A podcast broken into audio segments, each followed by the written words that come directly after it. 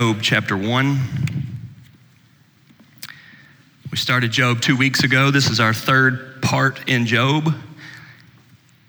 And this week we're going to do something a little bit different. The whole message is going to be about Satan. And we don't typically do this. I want to keep rolling through Job, and I think you're going to benefit from us studying Job. But Satan is such a huge character in this book that we need to make sure that we're understanding that.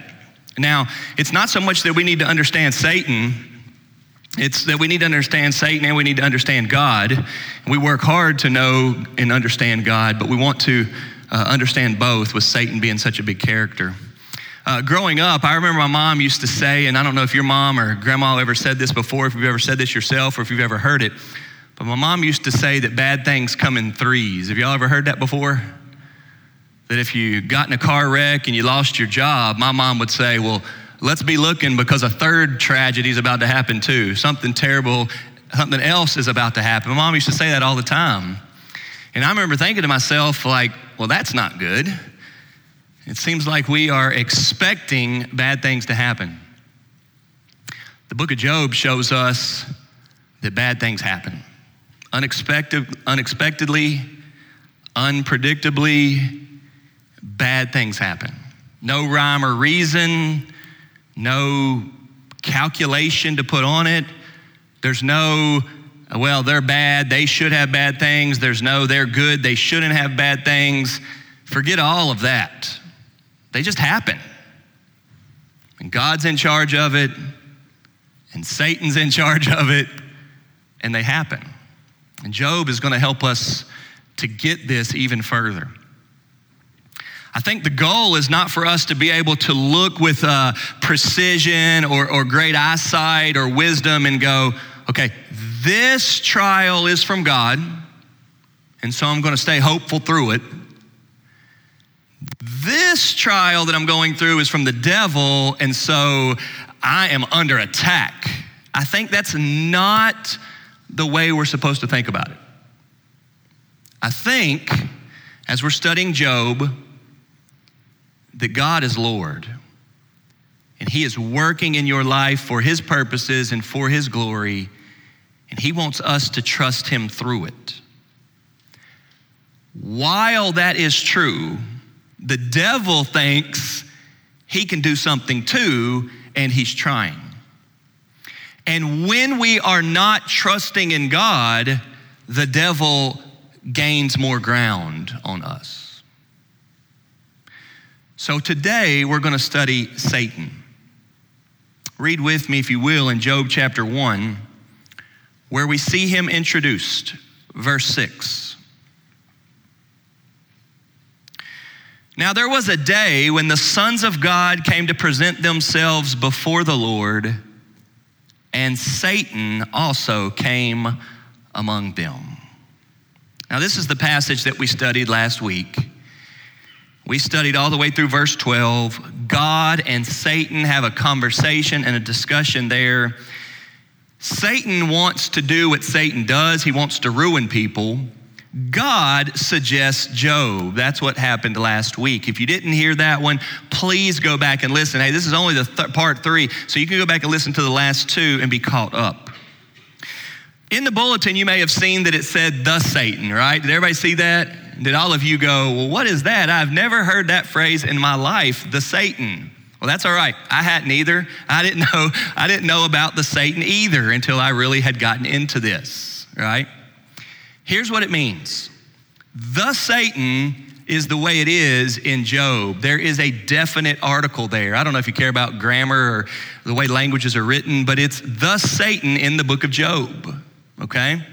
Meaning the adversary, the opponent, or whatever that is meaning. The Satan is the way it is with the definite article.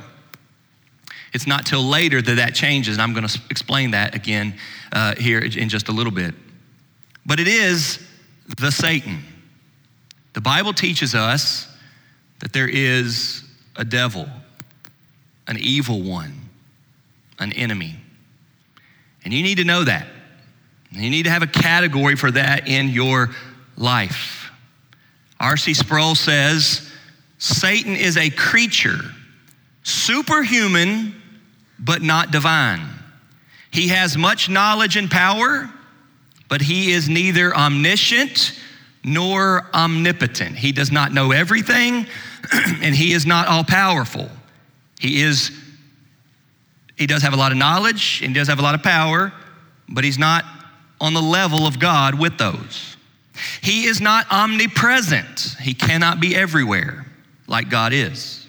He is an already defeated rebel, having no more power than God allows him, and he is destined for the lake of fire that burns forever. That's from R.C. Sproul.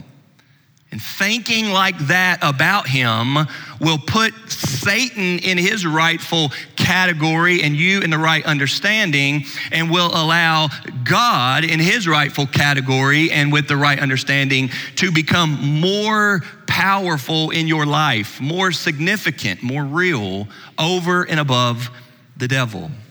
We have 3 points today, and I want to, with number one, inform you about Satan. Number two, I want to warn you about Satan. And number three, I want to assure you about Satan. Number one, I want to inform you of Satan, the adversary.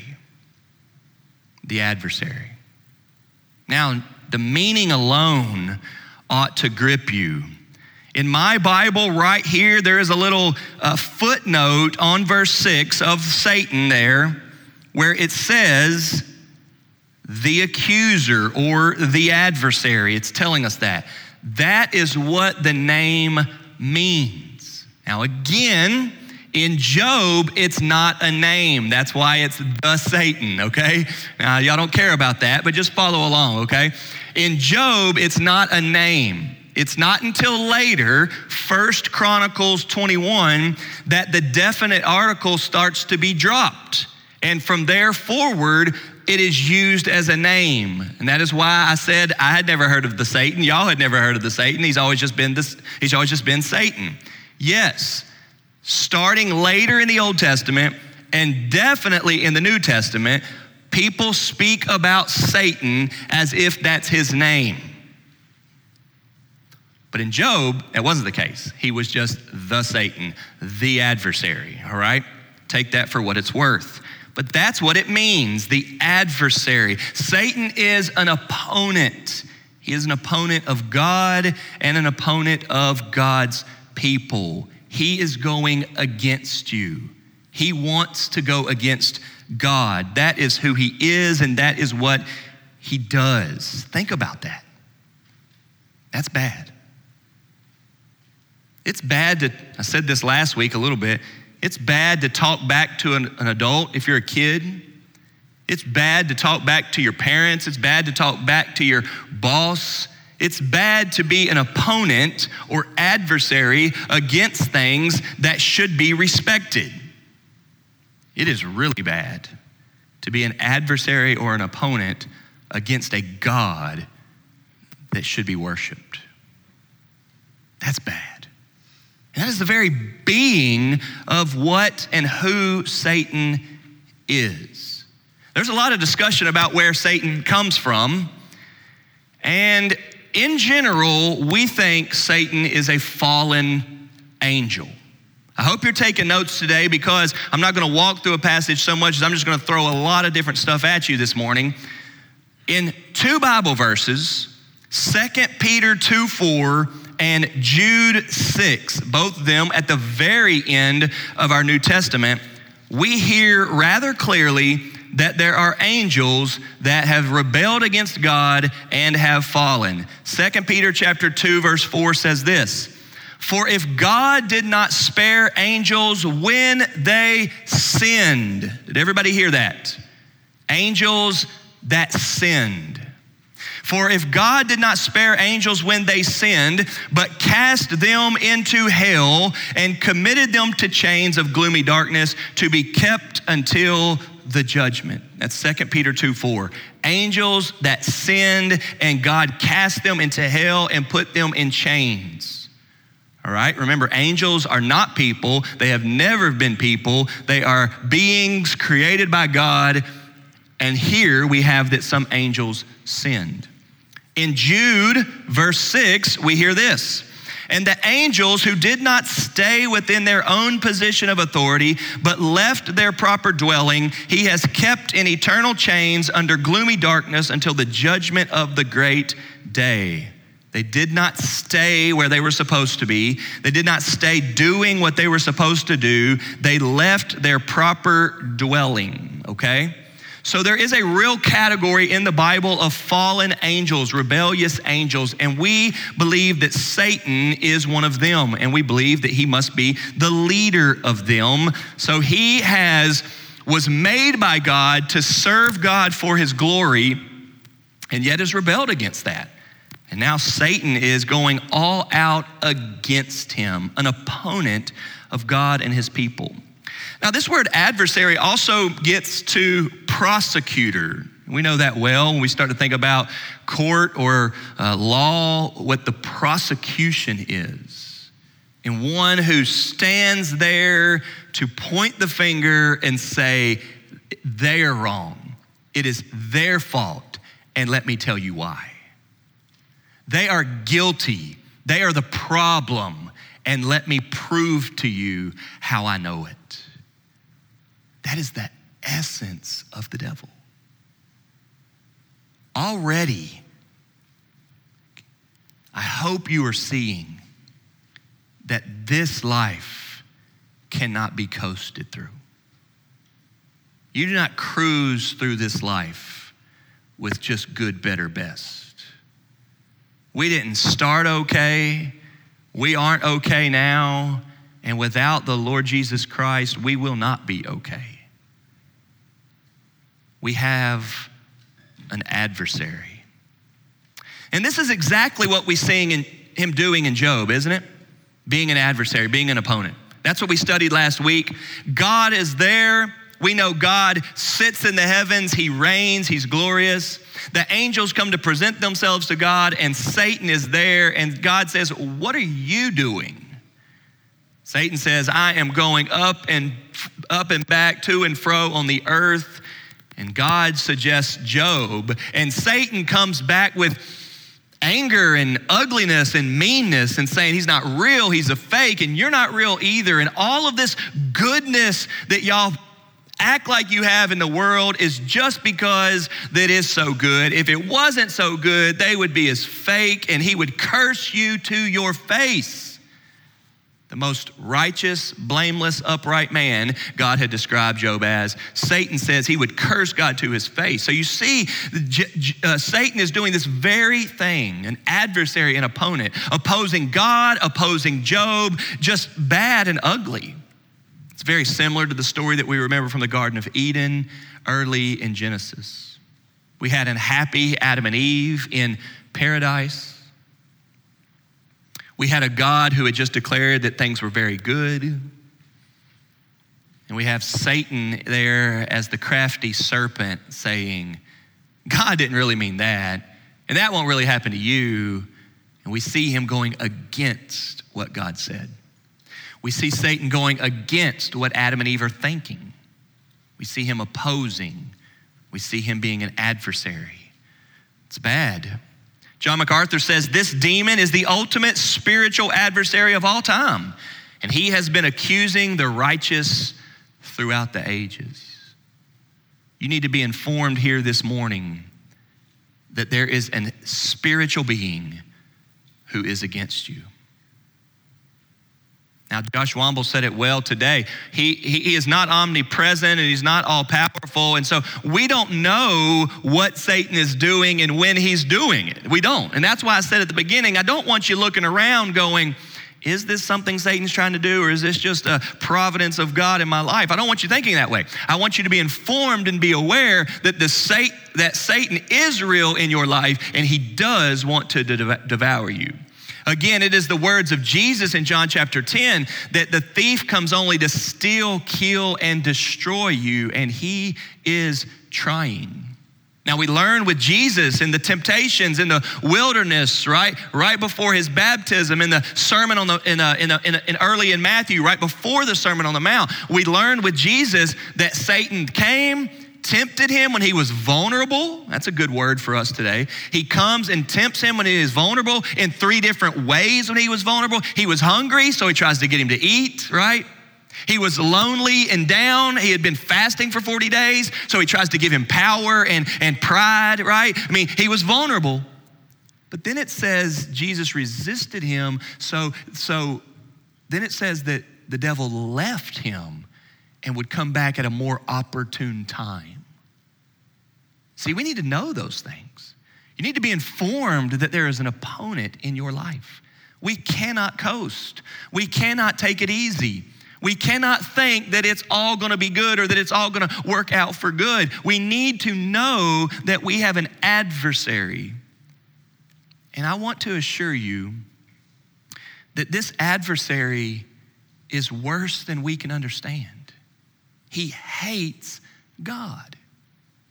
See, a lot of times, listen, when we start living our lives, we find people in our lives, especially we think about this with our kids, but we find people in our lives, at work, on our teams or whatever, that we think, hey, they're just not good for us. You need to be careful spending time with them. It's not gonna be good for you. You might even have found yourself before saying, hey, when I'm around that person too much, they bring me down. I start thinking about things I don't want to think about. I start talking in ways that I don't want to talk about. And I start becoming somebody that I don't want to be. We've all been there before, and you know that. But even in that situation, we would say, that person is just flawed. They have their own issues. At times you might even say, but they do mean well. It's a product of their environment. They're a product of their home life. It's how they were raised, and we get into all of that. And we kind of weigh like, well, they may not be altogether completely bad. They don't mean to be that way. It's just the way life is working out. And you know what I'm saying. With the devil, this is not the case. He is altogether totally, completely, thoroughly evil. He hates God and he hates you. He is God's adversary and he is your adversary. You need to know this. J.I. Packer says this, the mentality of Satan is a mystery whose depths we can never plumb. Not just because Satan is an angel while we are men and women, but also because Satan is purely evil and we cannot conceive what pure evil is like. Scripture clearly means us to believe in a Satan and a host of satanic myrmidons who are quite unimaginable badness, who are of quite unimaginable badness. Listen to this. More cruel, more malicious, more proud, more scornful, more perverted, more destructive, more disgusting, more filthy, more despicable than anything our minds can conceive. That is Satan. And when we see his influences in the world, we grieve, we hate it, we should. And I want to inform you here at the beginning that there is a being who is behind all of that, evil and awful. Be informed. Satan, the adversary. Number two, now that you know of him, I want to warn you of Satan. But I don't want to call him now the adversary. I want to call him the accuser and deceiver, because in the New Testament and all the different ways that Satan is described, he is still sometimes the adversary, but he is even more so the accuser, the deceiver. It's like in his opposition to God and opposing God, here are his tactics, and he does have tactics. He does have strategies. Like we see, he's crafty, right? In Genesis 3. Like we see, he comes when Jesus is vulnerable. Satan knows what he's doing. He's clever, if you will. I want to warn you of his ways, the accuser, deceiver. I'm going to share a lot of scripture with you now just to get you thinking, okay? If you're taking notes, this will be good. In 2 Corinthians chapter 11, verse 14, 2 Corinthians 11, 14, you hear the Apostle Paul say this. And no wonder, for even Satan disguises himself as an angel of light. That's scary, isn't it? That is how we get deceived. Looks like an angel. Every one of y'all have been in positions where it had nothing to do with the glory of God, the truth of Scripture, the lordship of Christ, and somebody wanted to say that it was angelic. I've been in that situation hundreds of times, truly. Hey, Satan is more than glad to change your life from this direction to a totally different direction, as long as it isn't on the right direction. And if an angel is coming to your life and truly turns the page, but it didn't get centered on the truth of Scripture, the glory of God, and the lordship of Jesus, it was not an angel. Or maybe it was an angel disguised, like Paul describes. God has one goal for your life, for you to worship him and cling to him. God has one goal for your life, for you to worship him and cling to him. Whether the health and wealth is good, whether it's all downhill and you can't catch a break, doesn't matter as much as that you are focused on him. And the devil will push you in either direction. And I'll tell you more about that later. In Ephesians chapter 2, verse 2, we hear that the devil is the commander of the spiritual powers of the air.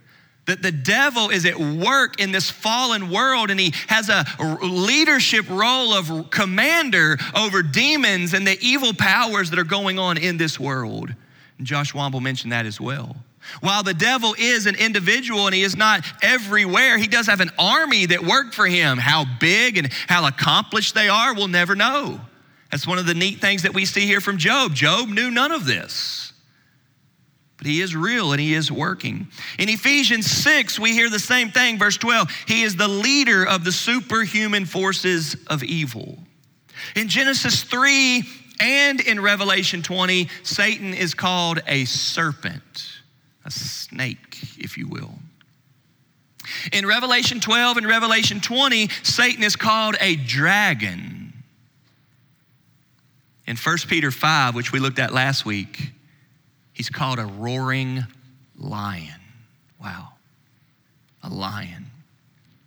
In Matthew chapter 4 and 1 Thessalonians 3, he's called the tempter. He wants you to fall into temptation and turn your back on God. He does. He wants you to give in. That's why James, which we studied not too long ago, teaches us to resist the devil. You remember that? Resist the devil, because he's a tempter.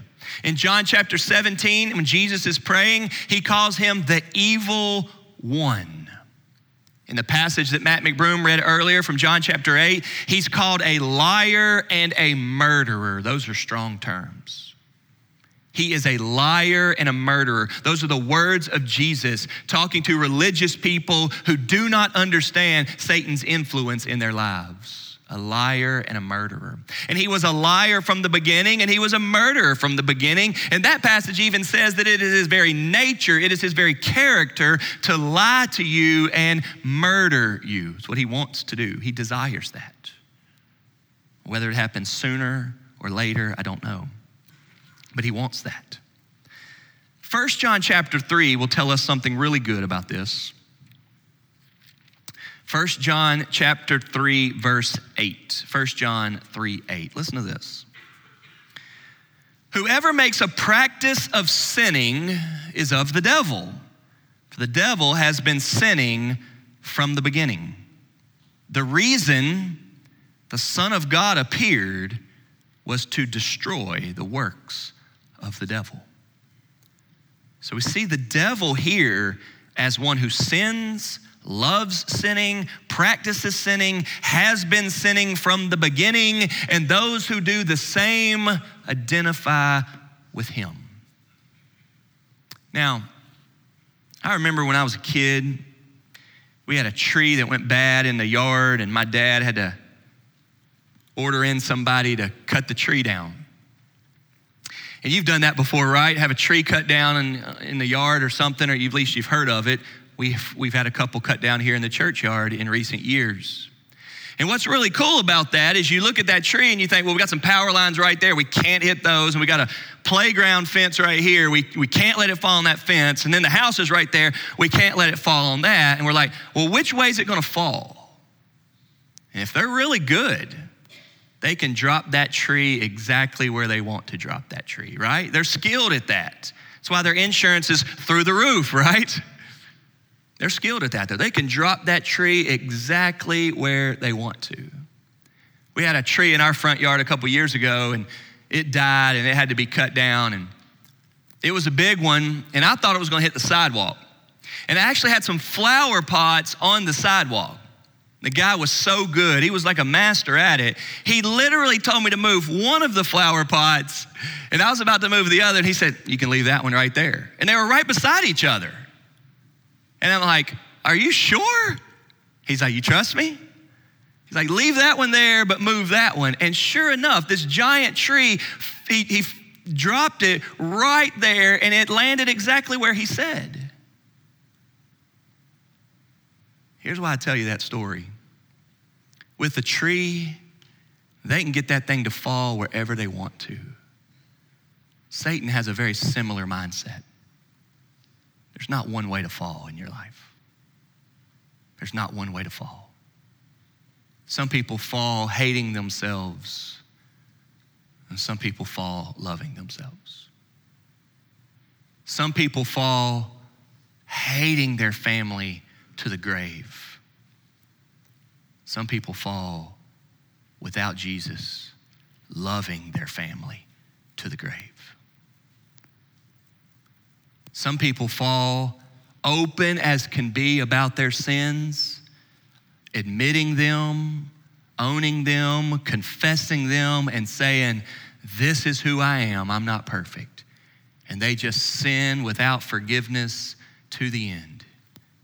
Some people will never admit it. And with pride and darkness and insecurity, they hide it to the grave. Like a tree workman who can make a tree fall wherever he wants to, Satan is okay to let you fall wherever. You need to know that. He is crafty like that. He is an accuser and a deceiver. He wants to ruin you. There's an awesome book written by C.S. Lewis called The Screwtape Letters. You may have heard of that one. If you've not heard that book, it's very small. It's a quick read. I would suggest for you to get it. It's a made-up book where C.S. Lewis has Wormwood writing to Screwtape or Screwtape writing to Wormwood. I can't remember which one's the uncle, which one's the nephew at this point. I read it years ago. But the uncle is the devil, and the nephew is a demon working for him. And the whole book is just letters of advice from the devil to his nephew on how to keep ruining people. Listen to this quote. You no longer need a good book. Remember, this is the devil writing to his nephew in a fictional book. You no longer need a good book, which he really likes, to keep him from his prayers or his work or his sleep. A column of advertisements in yesterday's paper will do. You can make him do nothing at all for long periods. You can keep him up late at night. You can keep him restless. But staring at a dead fire in a cold room will do the same. At last, he may say, as one of my own patients said on his arrival down here, I now see that most of my life was spent doing neither what I ought to do or what I liked to do.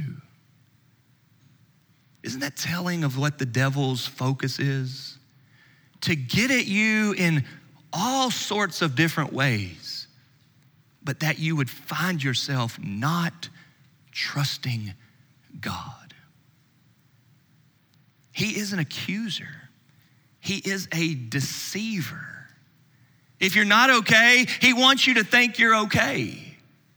If you're happy and content and should be, he wants you to think that you're not.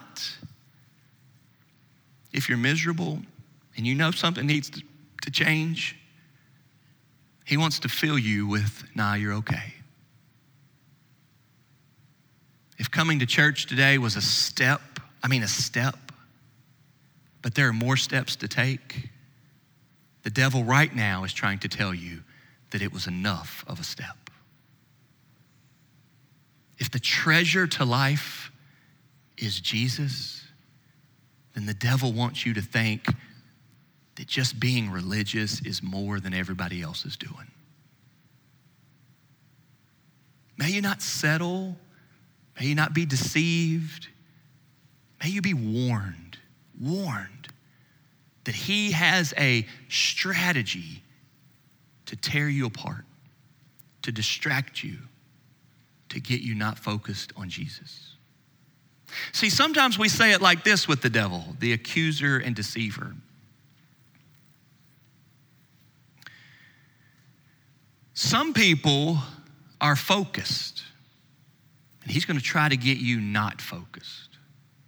Maybe you used to read the Bible for a while and you felt yourself growing in truth. And the Bible literally says that God grows his people by the power of the Spirit according to the Word. It is a spiritual discipline. It is the strategy of God that we would be in his Word and grow in it. It is a great step that you are committed to being at church on a regular basis on Sunday morning so that this is happening. I hope that here today you are learning so much about Satan and how to fight back simply from being in the Word this morning. But it is good for us to be in the Word on a regular basis, daily, if you will. And Satan knows that. So one of the things that Satan will do will make you distracted. He'll convince you that other things are more important in the morning, like a jog or a walk or coffee or reading the paper or checking the news or, the worst of all, just scrolling through.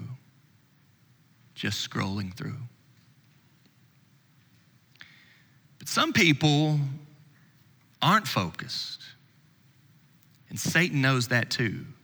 They need to turn a page in their life. They need to repent of their sins and come to Christ, and Satan knows that.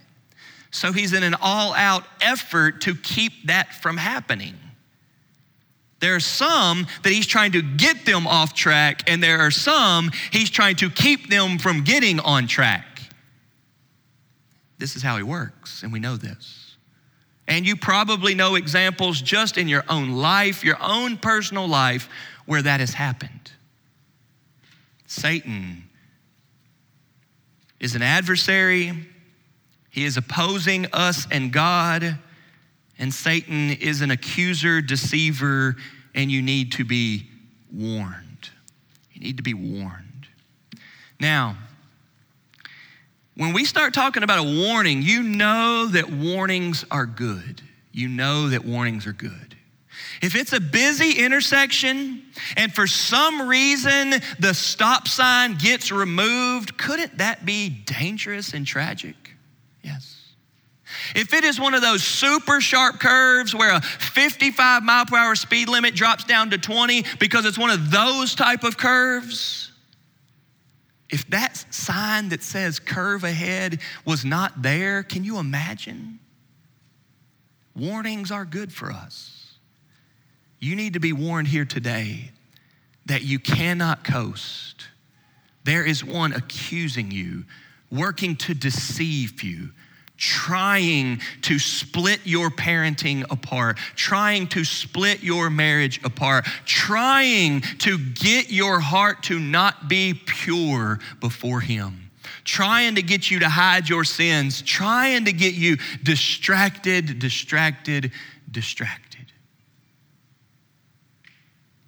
Be warned here this morning. Now, here's the thing about Job. Let me bring it back to Job. We never see that Job knew any of that. That's the fascinating thing. The sermon today about Satan from Job says a way more about Satan than Job knew. Remember, after chapter 2, verse 7, there is not a mention again of Satan. Job doesn't mention Satan again. God doesn't mention Satan again. And all four of Job's friends, which are the main characters for 30-some chapters, they don't mention Satan again. Or they don't even mention Satan. So it's like Job and his friends maybe didn't even know about Satan or the Satan, or perhaps the Satan helps us understand why they didn't know about Satan. So what we're seeing here today is an overview, if you will, of God's entire word, even in the New Testament, of how aggressive Satan had become against Jesus. And we should be warned that he perhaps is trying to do today to what he was trying to do to Job. I have a funeral this afternoon of a family completely devastated, because a 31-year-old and their family died in his sleep. When they called me, they were crying their eyes out on the phone, and she said, "We've never, ever, ever been to church, not even once. Where do we start?" We have a funeral on Tuesday for another family that is completely brokenhearted over the loss of a loved one. Satan wants to take these things and make us run further away from God. But Job shows us that what Satan is doing is not outside of God's strength and power and reign. And so our third and final point this morning is, I assure you, Satan is defeated and will be defeated. You have an adversary, I inform you. You have an accuser and deceiver, I warn you. But praise God, I assure you, that adversary accuser is defeated and has been defeated. If you study Jesus on the cross, we know that Jesus went from being the holy God, the sinless, he had never sinned, he's hanging on the cross, and at some moment on the cross, something changed. Jesus did not change who he was. He has always been God. He will always be God, but he became our sin on the cross. We see this as Jesus is crying out, and we understand the massive weight of Jesus crying out, "It is finished." You know those three famous words, meaning it, meaning salvation, the plan of God, the redeeming work, the whole unfolding purpose of all of history was for God to have a people that will love him the way he deserves to be loved, that there would be a people that worship God because God is worthy, and the death of Christ completed that. And so our Lord Jesus said, "It is finished." 3 days later, when God raised him up from the grave, it was the proof that it is finished. He reigns, he is alive. And we are to understand that sin had been dealt with. We are to understand that death had been dealt with. And you better believe that at every one of these funerals, that's the hope we need to give them, that death is not the final. It feels like the final, and I know that it does. But Jesus has already been to death and back. He's been to death and he's alive. Sin had been dealt with. That's what caused him to die. Death had been dealt with, he died, and the devil had been dealt with. It was the very plan of the devil. 1 John 3:8, which we already read, he came to destroy the works of the devil, and "it is finished" is a reminder that he did destroy the works of the devil. And I assure you that Satan has been defeated. Let me remind you also of Genesis chapter 3, verse 15. After God puts the curse on Adam, puts the curse on Eve, and puts the curse on the serpent in Genesis 3, he tells the serpent that the offspring of Eve will crush the serpent's head, right? You remember that? He was going to be defeated, and he has been defeated, and he will not win. 1 John chapter 4, verse 4 reminds us that for as strong and powerful the devil is and how much he is doing in the world, that greater is he who is in us than he who is in the world. I hope that you remember that verse.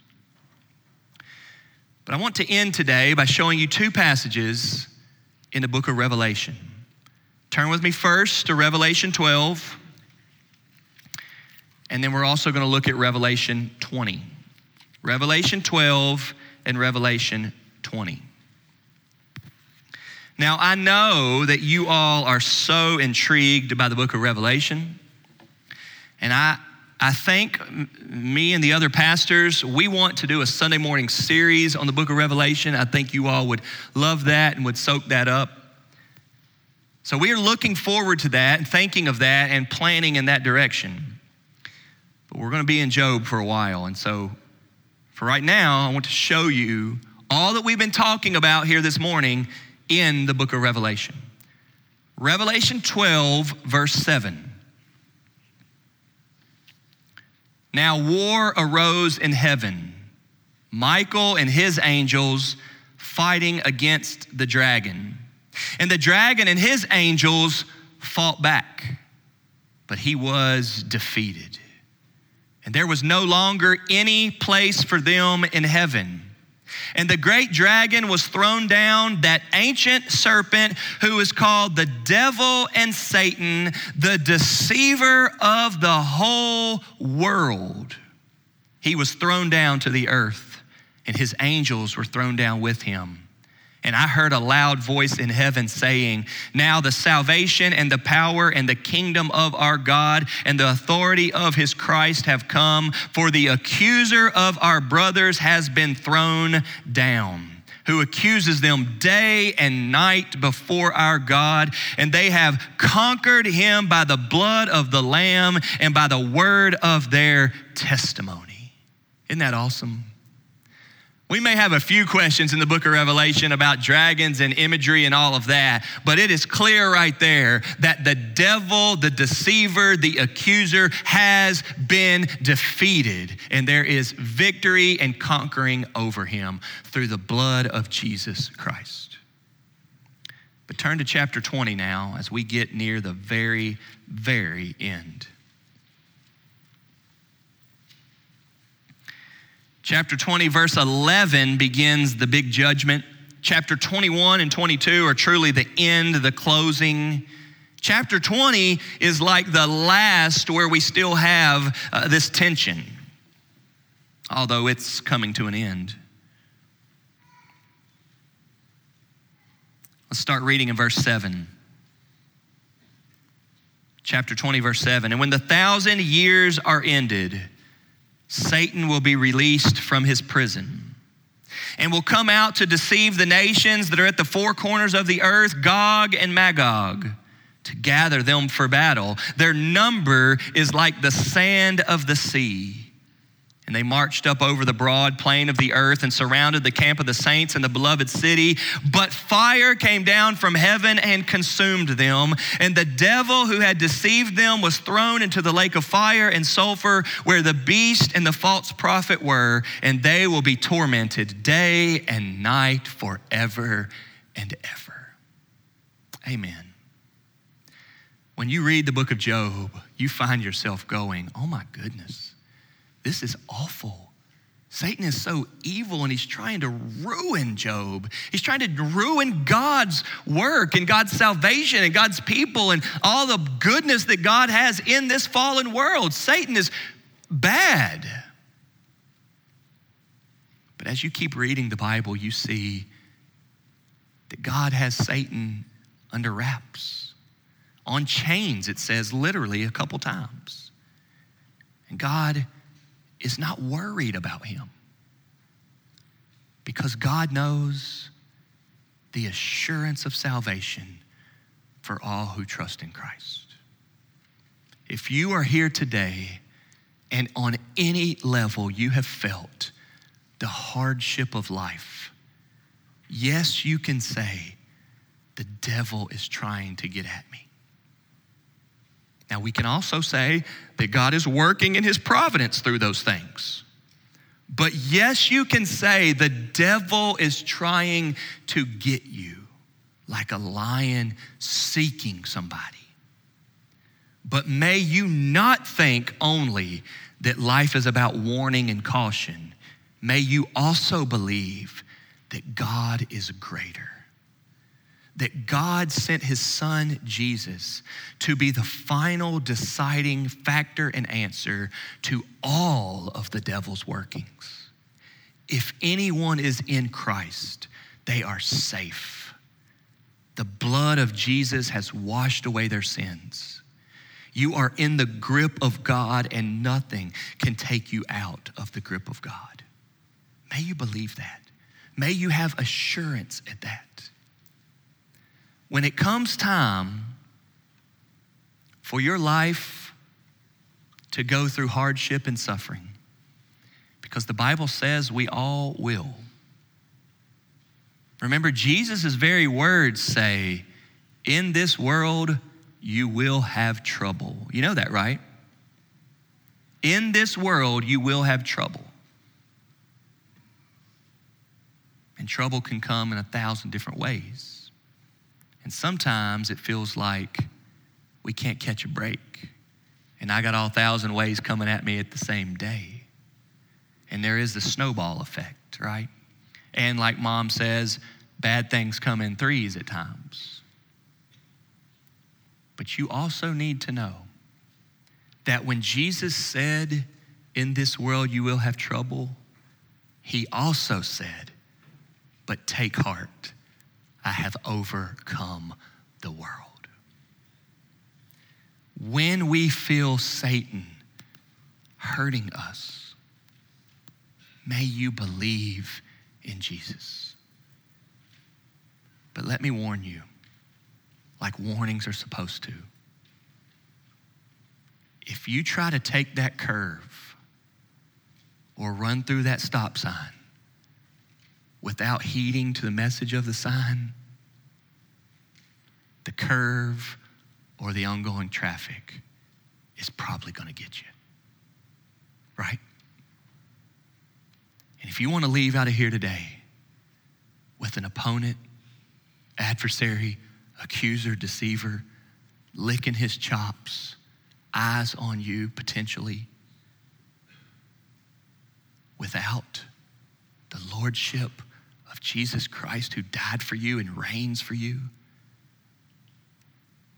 the devil very well may get you. Believe, believe, believe. Let's pray. Father in heaven, we thank you for this study today in Job. God, it will help us understand the rest of what's going on in the book of Job, because we now understand Satan and who he is up against God and who he is. And Father, while in many ways this does look like a fight or a battle or rivals, it's not an even match. You're greater. Father, I pray that you would strengthen our faith and cause us to believe. Father, work that in our hearts.